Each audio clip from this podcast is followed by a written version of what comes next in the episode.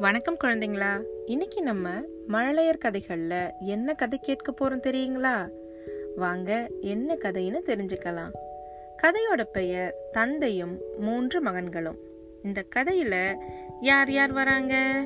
ஒரு தந்தை அவருடைய மூன்று மகன்களும். சரி வாங்க நம்ம கதைக்குள்ள போய் இவங்கெல்லாம் என்ன செய்யறாங்கன்னு தெரிஞ்சுக்கலாம். இந்த கதையில வர தந்தை ஒரு விவசாயி. அவர் ஒரு கடினமான உழைப்பாளி. ஆனா அவருடைய மூன்று மகன்களும் அவங்க அப்பாவுக்கு எந்த உதவியும் செய்ய மாட்டாங்க. ரொம்ப சோம்பேறியான பசங்க. அது மட்டுமா? எப்பொழுதுமே மூன்று பேரும் சண்டை போட்டுக்கிட்டே இருப்பாங்க.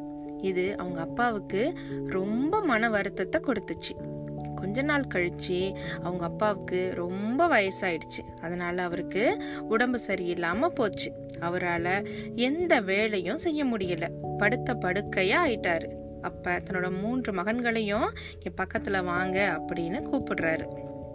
அந்த மூன்று பேருமே அவங்க அப்பாவுக்கு உடம்பு சரியில்லைன்னு ரொம்ப கவலையாக அவர்கிட்ட போய் நிற்கிறாங்க அப்போ தன்னோட மகன்களை பார்த்து அந்த அப்பா சொல்கிறாரு உங்களுக்கு எவ்வளவு கஷ்டம் வந்தாலும் இந்த விளைநிலத்தை மட்டும் யார்கிட்டயும் வித்துடாதீங்க. இதுக்கு அடியில் ஒரு மிகப்பெரிய புதையல் இருக்குது அப்படின்னு சொல்லிட்டு இறந்து போயிடுறாரு. சரின்னு இந்த மகன்களும் தான் அப்பா சொன்ன நிலத்துல போய் தோண்ட ஆரம்பிக்கிறாங்க. ஒரு இடம் பாக்கி இல்லாம எல்லா இடத்தையும் தோன்றாங்க. ஆனா அவங்களுக்கு எங்கேயுமே புதையல் கிடைக்கல. ரொம்ப சோர்வா ஒரு இடத்துல போய் உட்கார்ந்து என்ன அப்பா புதையல் இருக்குன்னு சொன்னாரே. ஆனா எங்கேயுமே புதையல் இல்லையே.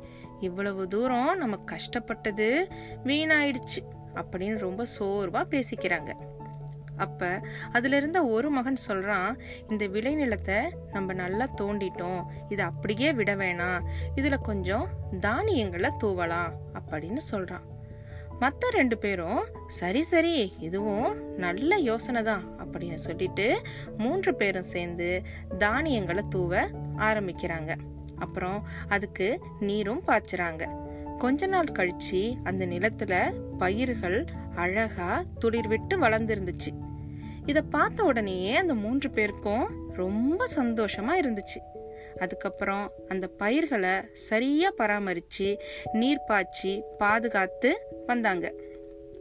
கொஞ்ச நாளிலேயே அந்த பயிர்கள் எல்லாம் நல்ல செழிப்பா விளைஞ்சிருந்துச்சு. அதுக்கப்புறம் அறுவடை காலமும் வந்துச்சு. அப்ப அந்த பயிர்களை எல்லாம் அறுவடை செய்து பக்கத்துல இருக்கிற நகரத்துல போய் விற்கிறாங்க அதில் அவங்களுக்கு நிறைய பணம் கிடைச்சிது. அப்பதான் அந்த மகன்களுக்கு புரிஞ்சுது. தன்னோட அப்பா எதை புதையல்னு சொன்னாங்கன்னு. நேராக அவங்க அப்பா படம் கிட்ட போய் நீங்க எதை புதையல்னு சொன்னீங்கன்னு இப்பதான்ப்பா எங்களுக்கு புரியுது. எங்களுடைய உழைப்பதான் புதையல்னு சொல்லியிருக்கீங்க. அப்படின்னு கண்ணீர் மல்க நன்றி தெரிவிக்கிறாங்க. என்ன குழந்தைங்களா? இந்த கதையிலிருந்து நமக்கு என்ன தெரியுது? ஒருவருடைய உழைப்பு என்றைக்குமே வீண் போகாது. நீங்க ஒரு விஷயத்த சாதிக்கணும் அப்படின்னு நினைச்சா அதுக்கு கண்டிப்பா உங்களுடைய உழைப்பை தான் மூலதனமா போடணும். நீங்க எந்த அளவுக்கு உழைக்கிறீங்களோ அந்த அளவுக்கு உங்களுக்கு வெற்றி கண்டிப்பா கிடைக்கும். நம்மளுடைய உழைப்புக்கேற்ற ஊதியம் கிடைக்காம போகாது. சரியா குழந்தைங்களா?